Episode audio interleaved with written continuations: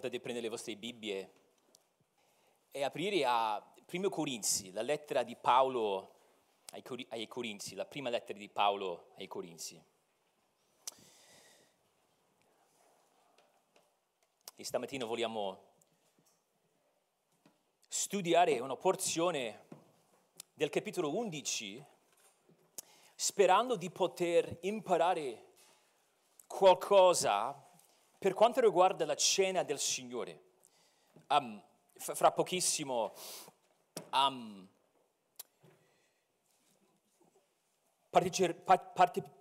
parteciperemo alla cena del Signore insieme e volevo sfruttare questa occasione per chiederci una domanda semplice. A che serve la cena del Signore? Perché ne abbiamo bisogno?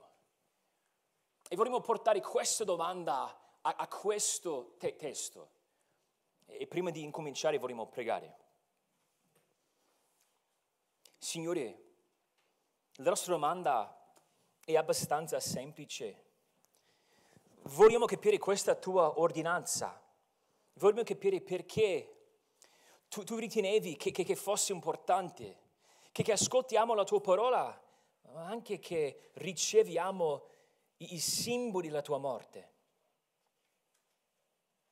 Voglio pregarti di proteggere la mia bocca, che, che tutto ciò che dico sia radicato nella scrittura e che tu possa svegliarci, risvegliarci affinché comprendiamo, forse per la prima volta, l'importanza di, di questa mensa. Aiutaci a capire la tua parola, preghiamo nel nome di Cristo. Amen. Quando pensiamo alla Santa Cena, può darsi che la prima cosa che ci viene, che ci viene in mente sia la Chiesa cattolica romana.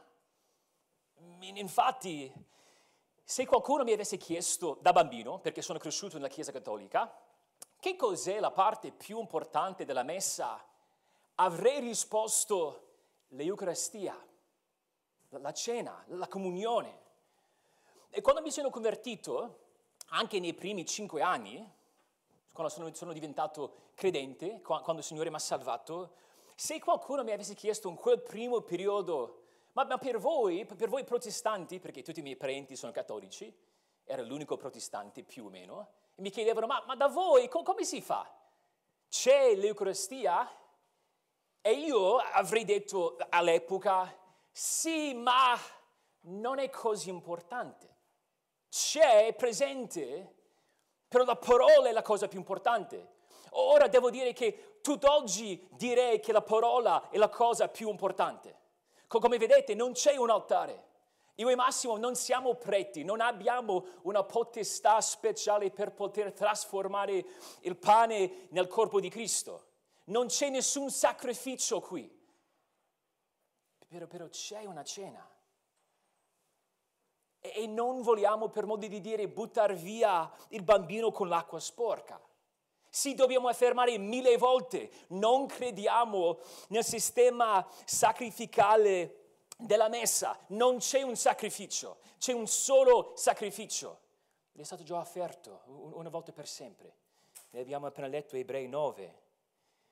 Però, se pensiamo che la cena del Signore non sia importante, abbiamo sbagliato da grande. Allora vi chiedo di nuovo, a che serve la cena del Signore? Perché è importante? Se tu non potessi mai partecipare alla Santa Cena, cambierebbe qualcosa per la tua fede?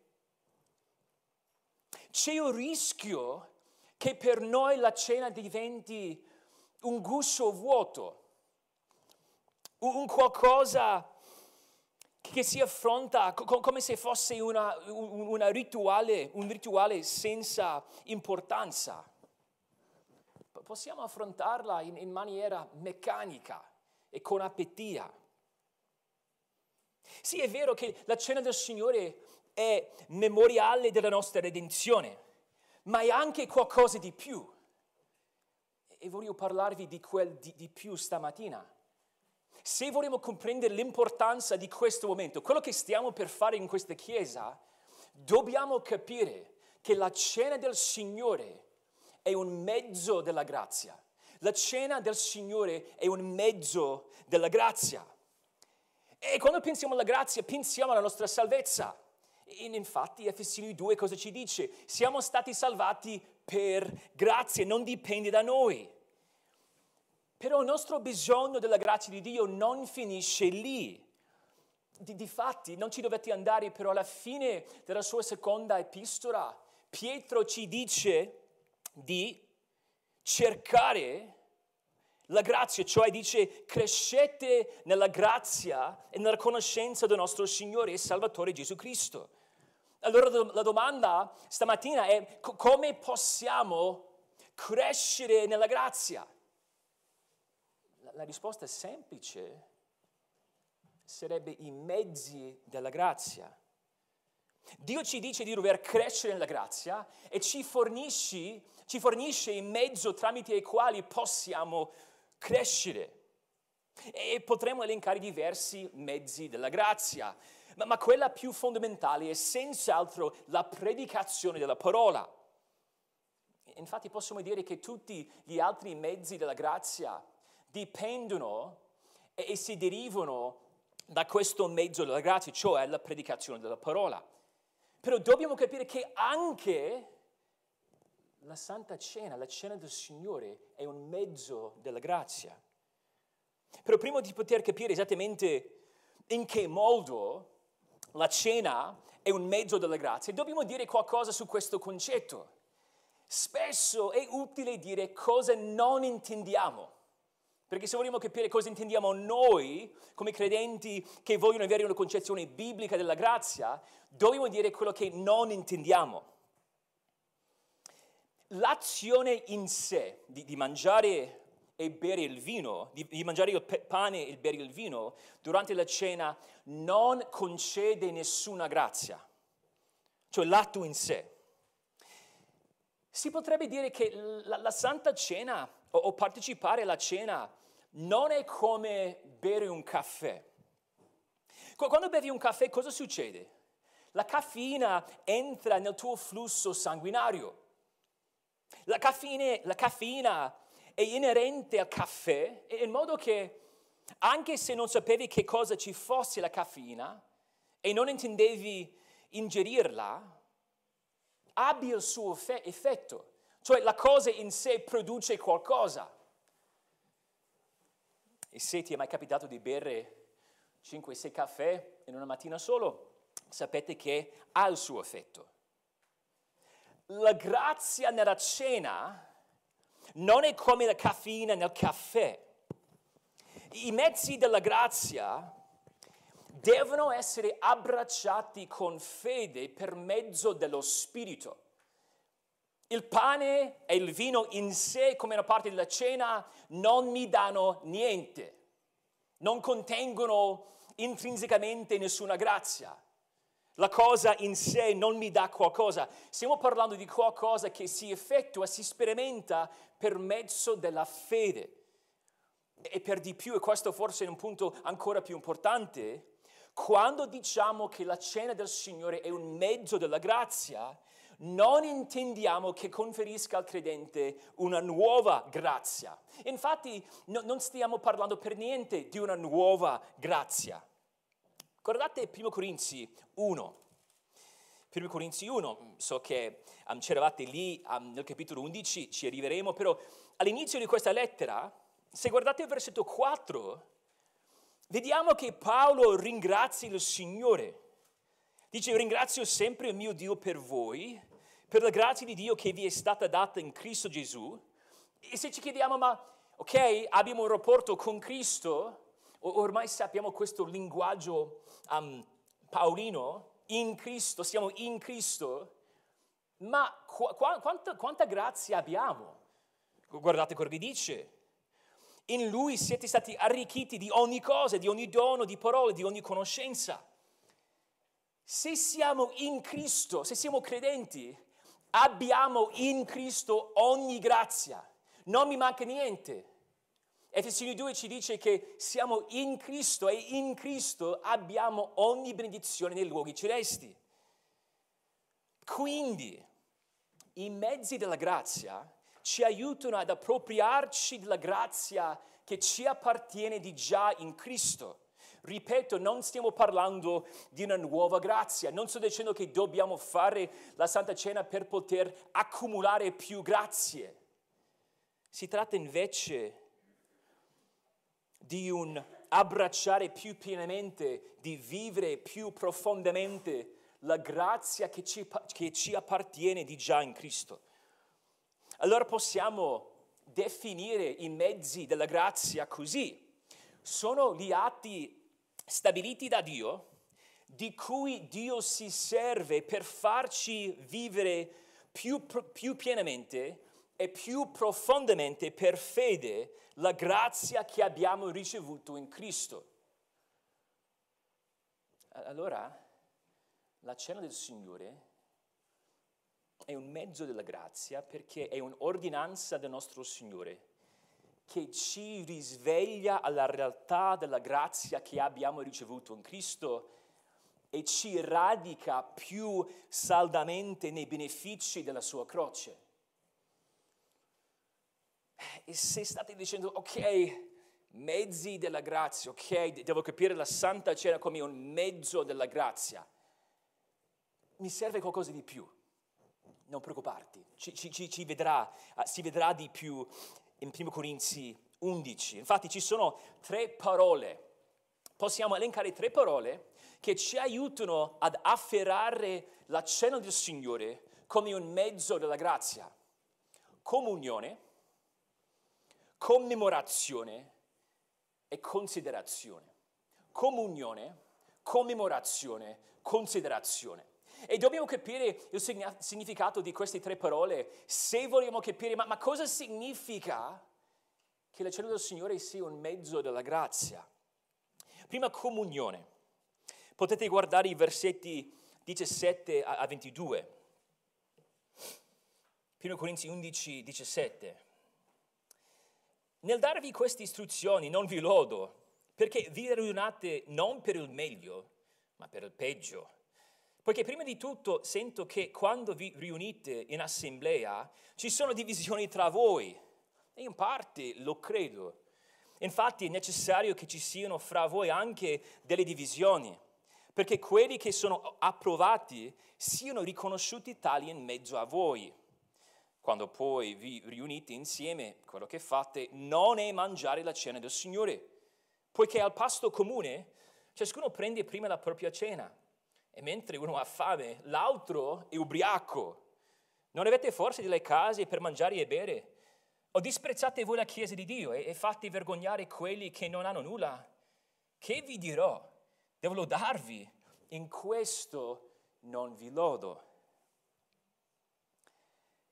Allora, in modo strano, impariamo da questa porzione di questo capitolo che, che la cena del Signore è, è un mezzo della grazia, perché nella cena c'è la vera comunione spirituale con il nostro Signore Gesù Cristo e il suo corpo, cioè i nostri fratelli e sorelle in Cristo.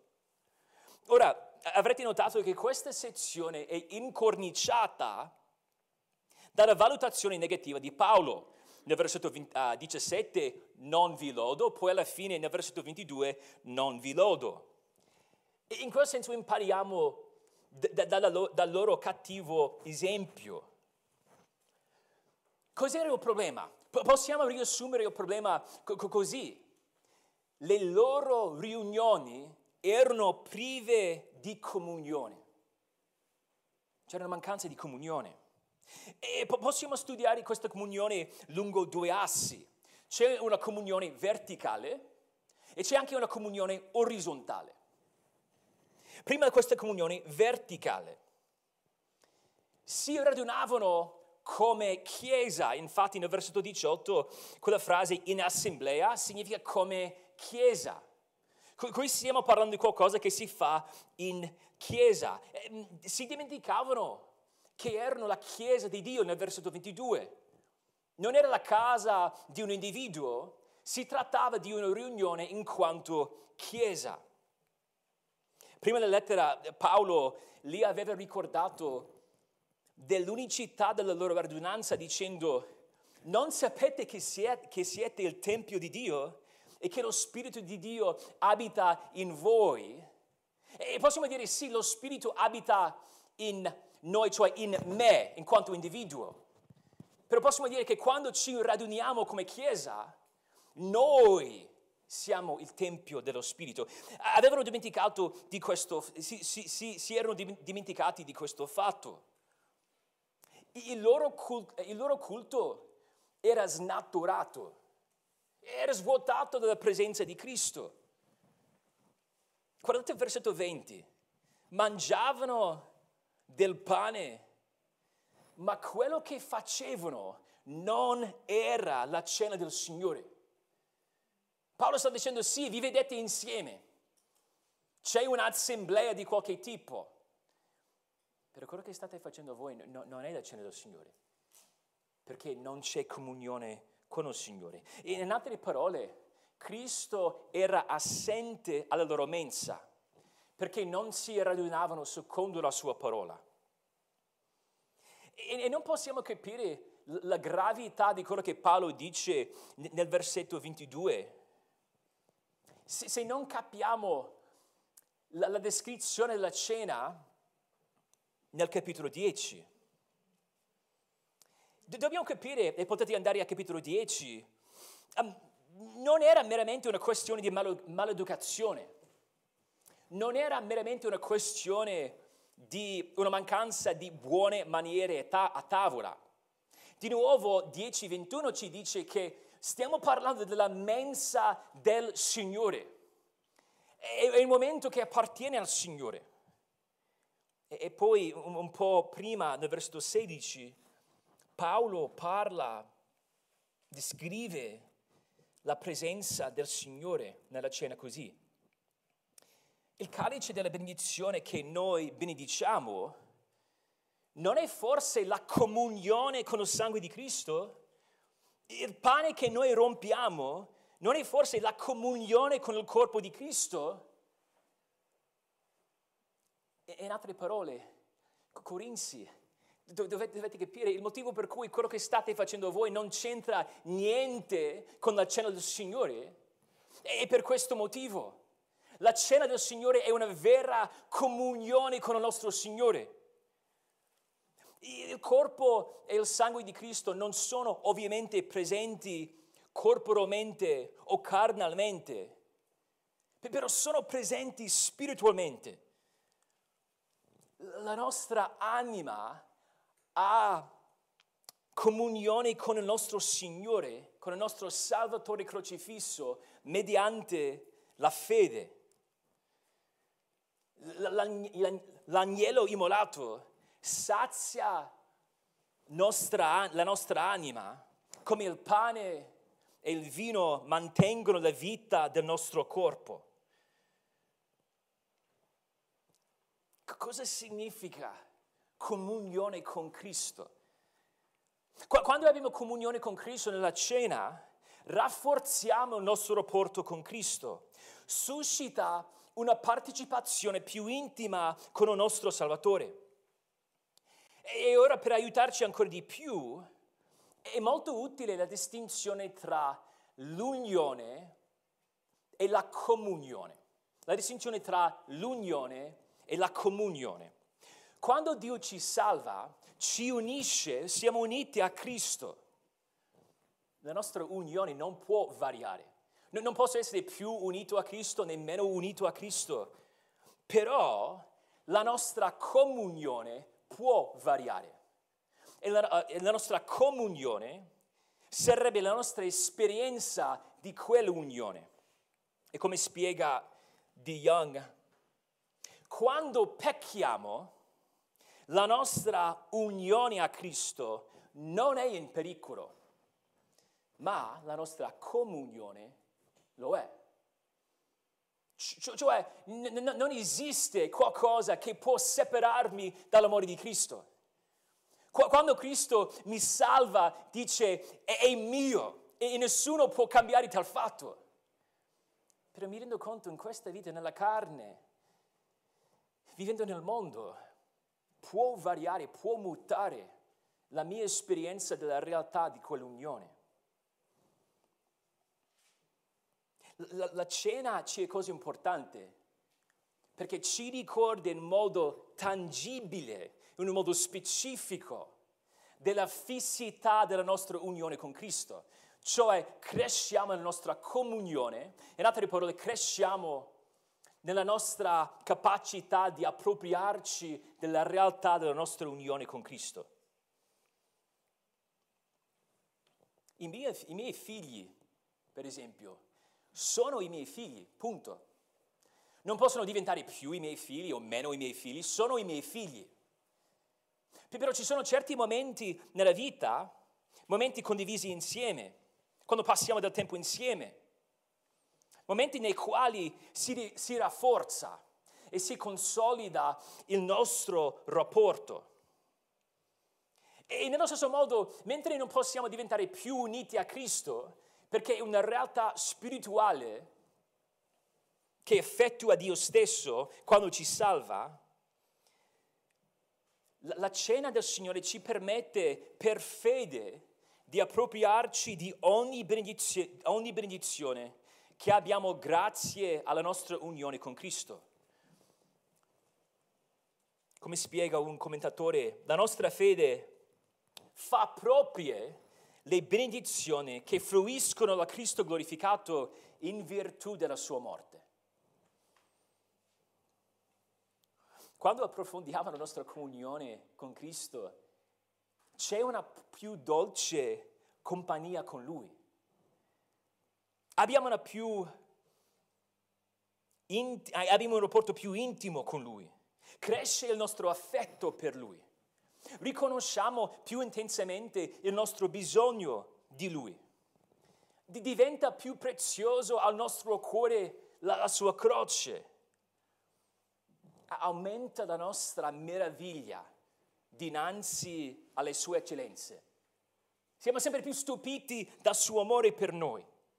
Quando consideriamo chi siamo, quando ci vediamo così come siamo veramente, vermi empi, perfidi, degni soltanto della morte, e vediamo che Cristo era gradito di unirsi a noi, unirci a Lui per mezzo dello Spirito, non possiamo che meravigliare.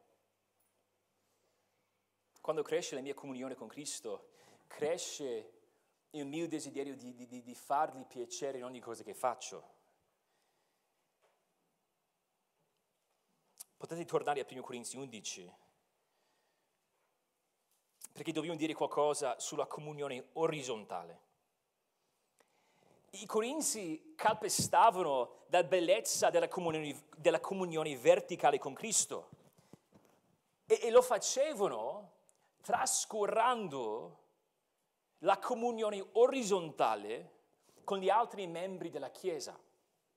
C'è sempre un legame stretto tra il mio rapporto con Cristo e il mio rapporto con il suo corpo, cioè con i miei fratelli e le mie sorelle in Cristo, altri credenti.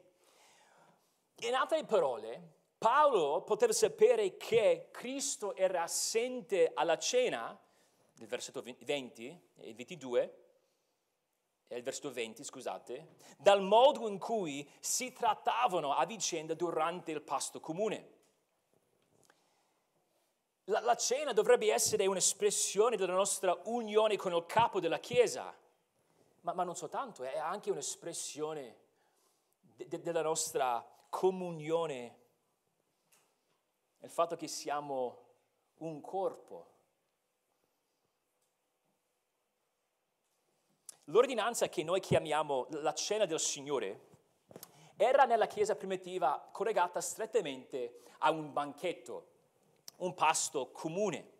Potete guardare il versetto 21 che ne parla. E questo pasto comune è il momento solenne della, della cena del Signore, dovevano essere una benedizione, una benedizione per la Chiesa. Però, se guardate il versetto 17, non si radunavano per il meglio, ma per il peggio. Ora, nel versetto 28, 18 vediamo che Paolo non era un credulone, eh, ma, ma, ma, sapeva che c'erano delle cose vere, che, che ha saputo dare notizie che gli erano arrivate. Nel versetto 18 c'erano divisioni nell'assemblea. La loro, la, la loro cena era un esercizio dell'egoismo. Nel versetto 21 ciascuno prende prima la propria cena e mentre uno ha fame l'altro è ubriaco. Vediamo verso la fine del, del capitolo. Non si aspettavano a vicenda. E poi nel versetto 22 queste domande martellanti toccano il cuore del problema. Possiamo riassumerlo così. Quelli benestanti avevano la pancia piena, erano sazi, mentre c'erano altri fratelli più poveri che rimanevano affamati. Ma, ma puoi immaginare questa scena? C'è uno che fa festa a un grande banchetto, mentre i poveri, la maggior parte di cui erano probabilmente schiavi, arrivavano in ritardo e cosa vedono? Non, non, c'è, non c'è da mangiare. Queste divisioni non erano lodevoli, ovviamente, però, secondo il versetto 19, erano inevitabili. E poi Paolo spiega che le divisioni nella chiesa a Corinto rivelavano quelli che erano approvati, cioè quelli che avevano superato la, la prova della purezza. Detto in un altro modo, la disobbedienza di alcuni rendeva ancora visibile l'ubbidienza di altri. La cena del Signore metteva in mostra l'autenticità della fede di certi membri della comunità. Il loro comportamento era così grave che stravolgeva il vero significato di, di quel momento. E di nuovo il capitolo 10 ci, ci aiuta. Capitolo 10, 17, ora ci aiuta a capire la comunione orizzontale siccome vi è un unico pane, noi che siamo molti, siamo un corpo unico, perché partecipiamo tutti a quell'unico pane. C'è, c'è, un, c'è un solo pane perché c'è un solo Salvatore. E quando condividiamo questo momento, stiamo annunciando gli uni gli altri, anche al mondo, che noi siamo uguali in Gesù Cristo. Non esiste un credente più vicino a Cristo, non esiste un credente più lontano a Cristo, non importa la nazionalità, non importano le finanze. Se tu sei un Cristo non puoi essere più unito a Dio. E quando ci raduniamo e prendiamo lo stesso pane e lo stesso vino, stiamo dichiarando che la cosa che ci unisce non è la nostra personalità, non sono le nostre le nostre preferenze, e Cristo è solo Cristo. È un momento di condivisione, è un momento in cui ci rendiamo conto che siccome siamo uniti a Cristo e siccome abbiamo comunione con Cristo, abbiamo pure comunione gli uni con gli altri. Tu non sei l'unico membro della Chiesa. Allora quando pensi al tuo rapporto con Cristo, devi pensare pure al tuo rapporto con i tuoi fratelli. La comunione, la comunione con Cristo comporta sempre dunque la comunione con altri credenti. Ecco perché dobbiamo vederci, ecco perché non ci basta una chiamata su Zoom Ecco perché dobbiamo stare insieme. Ecco perché dobbiamo vederci. Ecco perché um, ci serve il corpo, perché il corpo ci permette di partecipare ancora più pienamente in Cristo, condividendo questa realtà con altri credenti. C'è una seconda parola che ci aiuta ad afferrare la, la, la, la cena del Signore come mezzo della grazia. La seconda parola è commemorazione. Leggiamo questi versetti in, in, in 23 a 26. Commemorazione. Poiché ho ricevuto dal Signore quello che vi ho anche trasmesso, cioè che il Signore Gesù, nella notte in cui fu tradito, prese dal pane e dopo aver reso grazie, lo spezzò e disse, questo è il mio corpo che è dato per voi. Fatto questo in memoria di me. Nello stesso modo, dopo aver cenato, prese anche il calice, dicendo, questo calice è il nuovo patto nel mio sangue. Fate questo ogni volta che ne berrete in memoria di me. Poiché ogni volta che mangiate questo pane e bevete da questo calice, voi annunciate la morte del Signore finché Egli venga. La, la Santa Cena, nel senso più semplice, è una commemorazione della croce. Rievoca l'ultima cena e ci ricorda della crocifissione della nostra, ah, del nostro Salvatore che ha guadagnato la nostra salvezza. Alla cena possiamo appropriarci della grazia che abbiamo in Cristo, ricordandoci per fede di quello che, quello che il Signore ha compiuto per noi alla croce. E vediamo nei versetti 24 e 25, è, è tutto fatto in memoria di Cristo. Ora Paolo no, non poteva lodare i Corinzi per il loro comportamento, perché non rispecchiava l'importanza, la, la solennità di quel momento. Allora Paolo spiega l'origine della Santa Cena, nei versetti 23 a 25, e poi spiega il suo significato nel versetto 26. Paolo aveva fondato la, la chiesa a, a, a Corinto qualche anno prima che avesse scritto questa lettera, durante il suo secondo viaggio missionario di cui si può leggere in Atti 18. E secondo il versetto 23, gli aveva già trasmesso l'ordinanza della cena del Signore, una realtà che aveva se stesso ricevuto direttamente dal Signore. E tutto, secondo Paolo, risale a quella notte, nel versetto 23, quella notte in cui fu tradito il nostro Signore.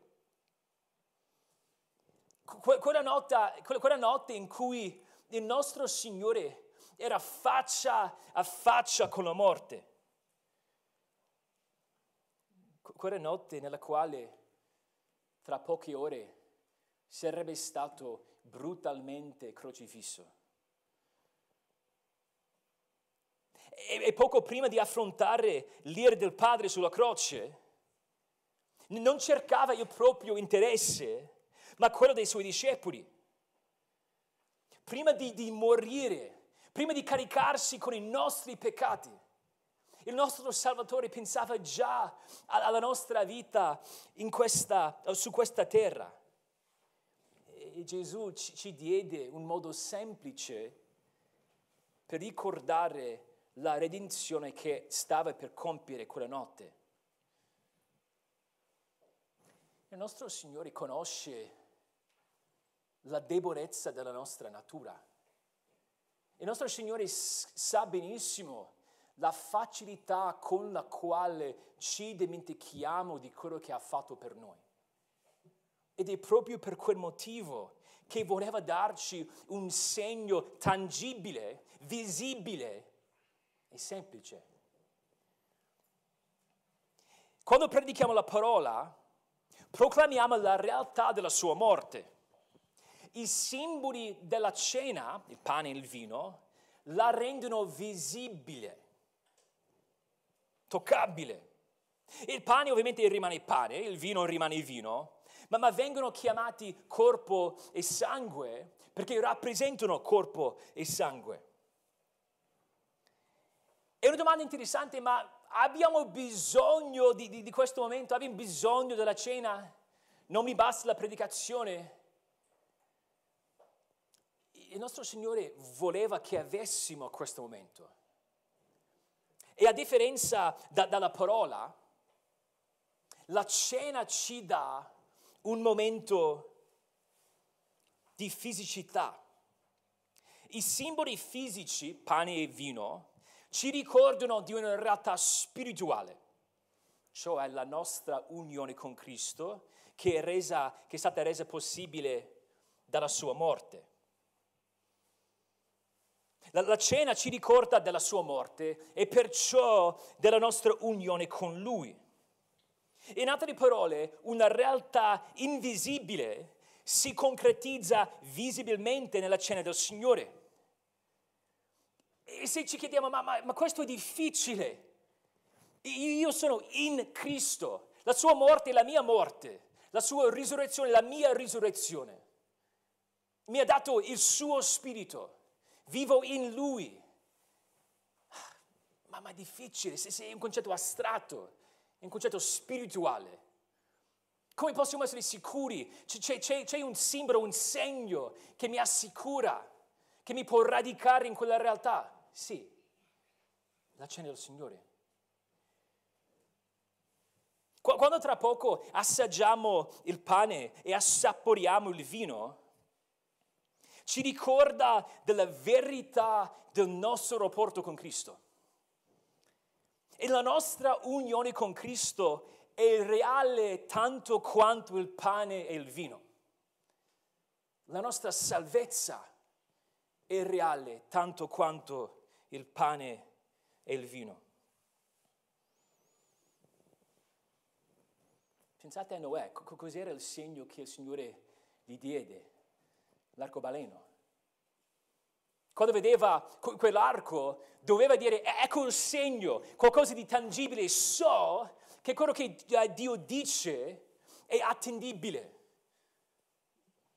E nello stesso modo il pane e il vino sono segni un nuovo patto, che era stabilito una volta per sempre dalla morte di Cristo. La, la Santa Cena non è un sacrificio anzi festeggia l'unico sacrificio di Cristo nel quale Cristo si era offerto una volta per sempre. La cena in questo senso ci assicura del suo amore. Dubiti del, dell'amore di Cristo per te. Cristo diede il suo corpo per te. Dubiti che, che può perdonare tutti i tuoi peccati. Cristo è morto per gli empi. Dubiti dell'efficacia della sua morte. Il nuovo patto è garantito con il suo sangue. Cristo non ha sprecato una singola goccia di sangue. Ha ha acquisito perfettamente persone salvandole dalla schiavitù al peccato. E per questo motivo ricordandoci di quella notte, secondo il versetto 26, partecipando alla, alla Santa Cena, annunciamo la morte del Signore finché Egli venga. La cena in questo senso ha una duplice enfasi, cioè ci collega a due momenti storici. Ci collega da una parte all'ultima cena, ci ricordiamo di, di quella notte, noi stiamo facendo esattamente quello che la Chiesa fa da, da, di 2000, da, da quasi duemila anni.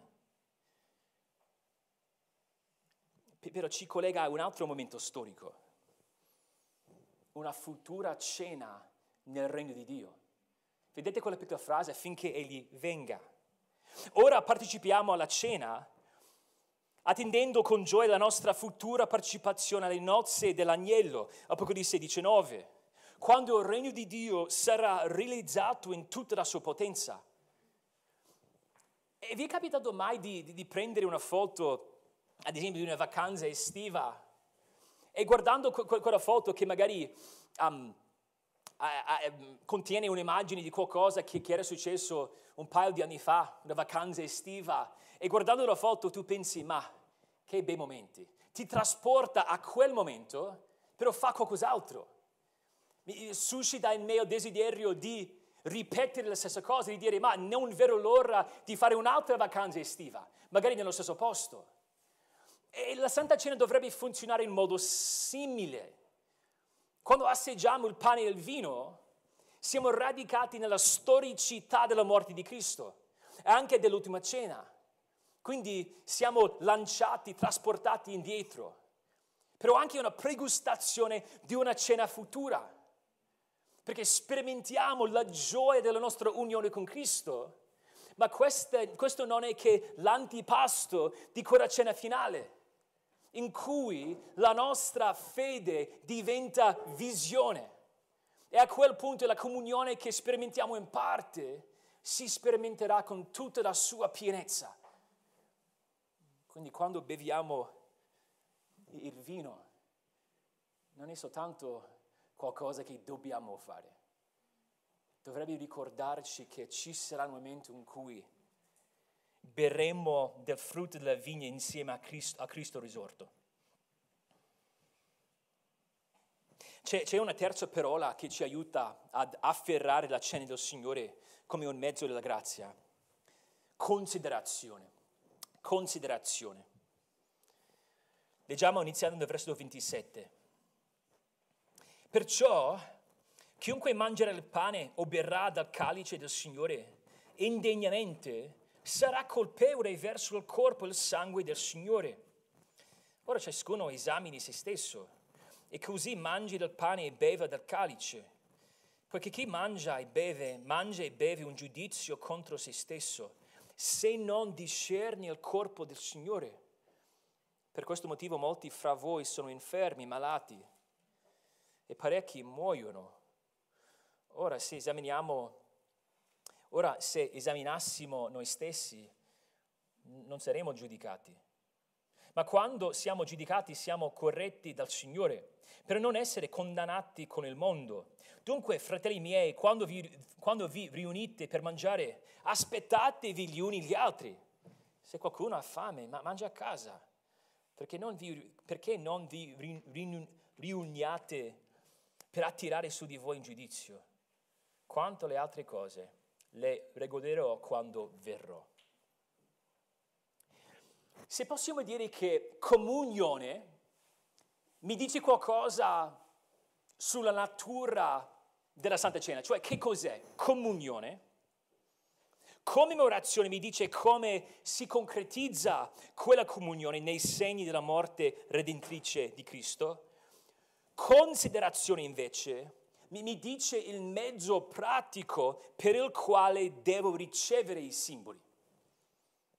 Se, se non c'è la considerazione, cioè l'esaminazione, i simboli non possono commemorare veramente la morte di Cristo e perciò non c'è un, una, una vera comunione con Cristo. Vorremmo riassumere brevemente questi versetti. Ecco la logica paolina. La cena del Signore è così strettamente collegata alla morte di Cristo, nel versetto 26, che parteciparne indegnamente, nel versetto 27, equivale al disprezzare la morte di Cristo. Perciò c'è una maniera specifica nella quale dobbiamo mangiare nel versetto 28. Dobbiamo mangiare in un modo specifico, cioè in una maniera specifica, esaminando noi stessi il versetto 28. Secondo il versetto 29, se non ci esaminiamo adeguatamente, non possiamo discernere il corpo di Cristo e pertanto rischiamo il giudizio di Dio. Poi nei versetti 30 a 34 Paolo approfondisce la natura di questo giudizio. La cena del Signore è un pasto pericoloso. I credenti che ne partecipano indegnamente possono essere giudicati dal Signore. E il testo non ci sta dicendo che succederà ogni volta in questa maniera, però è successo allora verso l'inizio della Chiesa per farci capire l'importanza e la serietà di questo momento, la gravità di questo momento. Alcuni stavano male, secondo il versetto 30, però altri morivano. Qui Paolo parla sicuramente della morte di credenti e sappiamo questo per diversi motivi, il contesto ci aiuta, però anche nel versetto 30 vediamo ancora la parola muoiono, è la parola dormire, un, un modo per parlare de, della morte di un credente. qui vediamo che il, il Signore ha tolto dalla terra certi credenti a causa della impietà del loro comportamento alla cena dello Signore. Ecco, ecco un piccolo inciso. La cena era così, import- era così importante al Signore che era pronto a giudicare questi credenti per il loro comportamento. Dunque, noi non possiamo prendere la cena con leggerezza. Nel versetto 31 ribadisce la realtà che dobbiamo esaminarci. E l'esaminazione, secondo il versetto 31, ci protegge dal giudizio. Però, e questa è un'altra cosa che ci indica che stiamo parlando di, di credenti, il giudizio, cioè la disciplina del Signore nel versetto 32, ci protegge dalla condannazione, la condannazione del mondo, cioè il giudizio eterno. Possiamo dire che il giudizio di Dio è uno strumento amorevole di cui il Signore si serve per preservare la fede dei suoi eletti. E poi tutto il resto nei versetti 34, 30, 33 34 descrive, descrive, il modo in cui i, i corinzi dovevano cambiare il loro modo di, di avvicinarsi alla cena. Ricapitolando, l'unicità della cena rende, la rende un'immensa e gioiosa benedizione, ma, ma anche dall'altro canto pericolosa. Non possiamo permetterci di avvicinarci a questa cena come se fosse un pasto qualsiasi. È un'ordinanza, è un momento troppo, troppo denso di importanza. E secondo questo testo, brevemente, dobbiamo esaminarci rigorosamente alla luce della natura della cena. E in realtà quello che la cena è ci aiuta a capire come, come dobbiamo esaminarci. Dobbiamo considerare due cose, ci sono due considerazioni e spero che queste considerazioni possano aiutarci ad esaminarci proprio in questo momento. Prima c'è la considerazione della nostra comunione con Cristo. Abbiamo detto che la cena è una comunione con il capo e il corpo, con Cristo e la sua Chiesa. Quindi quando inizio a fare questa esaminazione, devo esaminare alla luce di queste due realtà. E infatti il testo stesso ci spinge in questa direzione. Tornate al versetto 29 se vogliamo evitare il giudizio, cioè se vogliamo parteciparne degnamente, dobbiamo essere in grado di discernere il corpo del Signore. Do- dobbiamo essere in grado di distinguere questo momento da altri momenti. Dobbiamo capire che cosa rappresenta il pane in questo momento. E benché di nuovo il pane rimanga sempre pane, il credente deve essere in grado di cogliere e comprendere l'importanza, cioè l'unicità di ciò che il pane e il vino, e il vino rappresentano. La nostra comunione con Cristo, la realtà della nostra unione con Cristo. Un puritano, Matthew Henry, nel suo piccolo libro sulla Santa Cena, diceva che la prima domanda che dobbiamo chiederci è che cosa siamo? Che cosa siamo? In altre parole, dobbiamo sapere se siamo credenti. Devo capire se ho già un rapporto con Cristo. La cena proclama la sua morte e non posso prendere quel pane che rappresenta la mia unione con Cristo se non mi sono mai ravveduto. Se sono uno che rimane a cavallo tra il mondo e la Chiesa e dico ma, ma magari in un momento futuro abbraccerò Cristo. Se, se, se sono qualcuno che ha diverse giustificazioni e scuse che si albergano nel mio cuore, se mi autoconvincio che in qualche modo il bene che faccio sarà in grado di compensare il male della mia vita, no, no, no, non posso avvicinarmi alla cena. non stiamo cercando la perfezione. Quando prendo quel, quel, quel pane e bevo quel vino, proprio il contrario. Sto dicendo che sono bisognoso. Sto dicendo che non ce la faccio da solo. Sto, sto dicendo che le mie forze um, non sono sufficienti, le mie risorse non mi bastano. Devo avere il corpo di Cristo per poter conoscere Dio. Dobbiamo chiederci, ma che cosa siamo? Forse avete sentito parlare del catechismo di Heidelberg. Proprio all'inizio la prima domanda è questa. Qual è il tuo unico conforto in vita e in morte? Ecco la risposta. Che io, con il corpo e con l'anima, sia in vita sia in morte, non sono mio, ma appartengo al mio fedele Salvatore Gesù Cristo, il quale con il suo prezioso sangue ha dato piena soddisfazione per tutti i miei peccati. Quando dobbiamo valutarci davanti alla cena, dobbiamo chiederci, ma, ma posso dire quella frase? Non, non sono mio. Non sono mio. Non apparteniamo a noi stessi, perché siamo stati comprati a caro prezzo. Allora dobbiamo esaminarci alla luce della nostra unione con Cristo, confessando i modi in cui la nostra vita è carente di comunione con Cristo. Dobbiamo interrogare il nostro cuore, dobbiamo insistere, do- dobbiamo arrivare fino in fondo per capire tutti i desideri, le passioni, le concupiscenze che, che, che esistono ancora nel nostro cuore e che non si sono sottomessi ancora alla signoria di Cristo.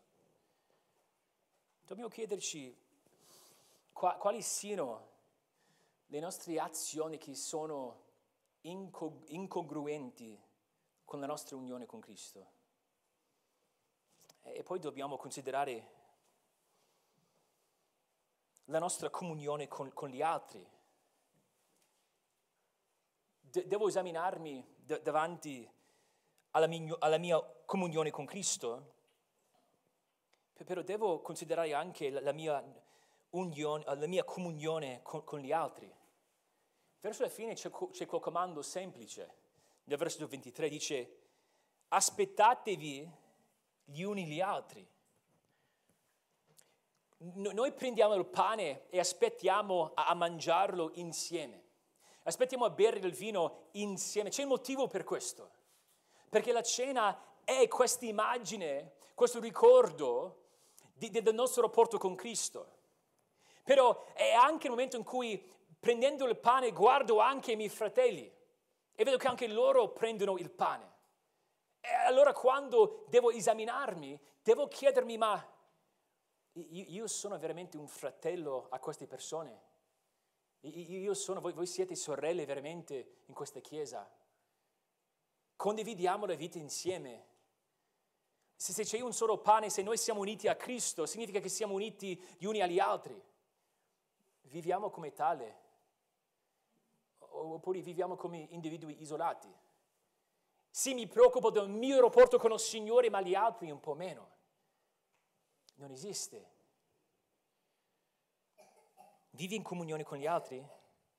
Ti, ti impegni a coinvolgere gli altri nella, nella tua vita?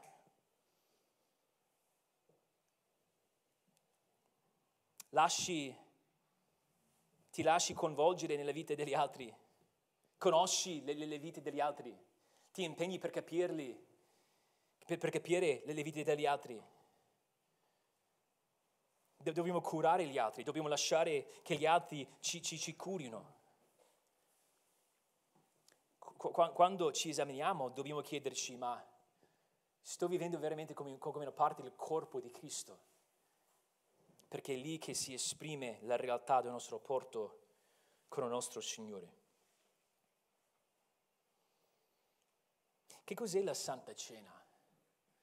A che serve quello che stiamo per fare? La cena del Signore è un mezzo de- della grazia.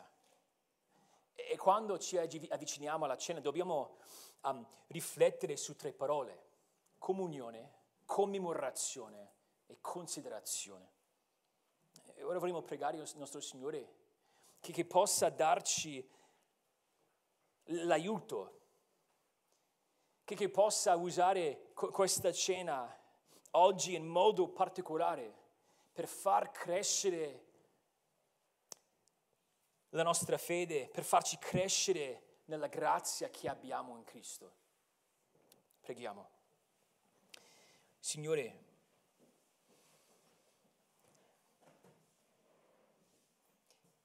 perdonaci per i momenti in cui ci avviciniamo alla cena con leggerezza. Vogliamo abbracciare questo momento con gioia, guardando avanti, non vedendo l'ora di mangiarla nuovamente con te sulla nuova, ter- sulla nuova terra. Però vogliamo che ci sia una riflessione solenne. Vogliamo esaminare i nostri cuori.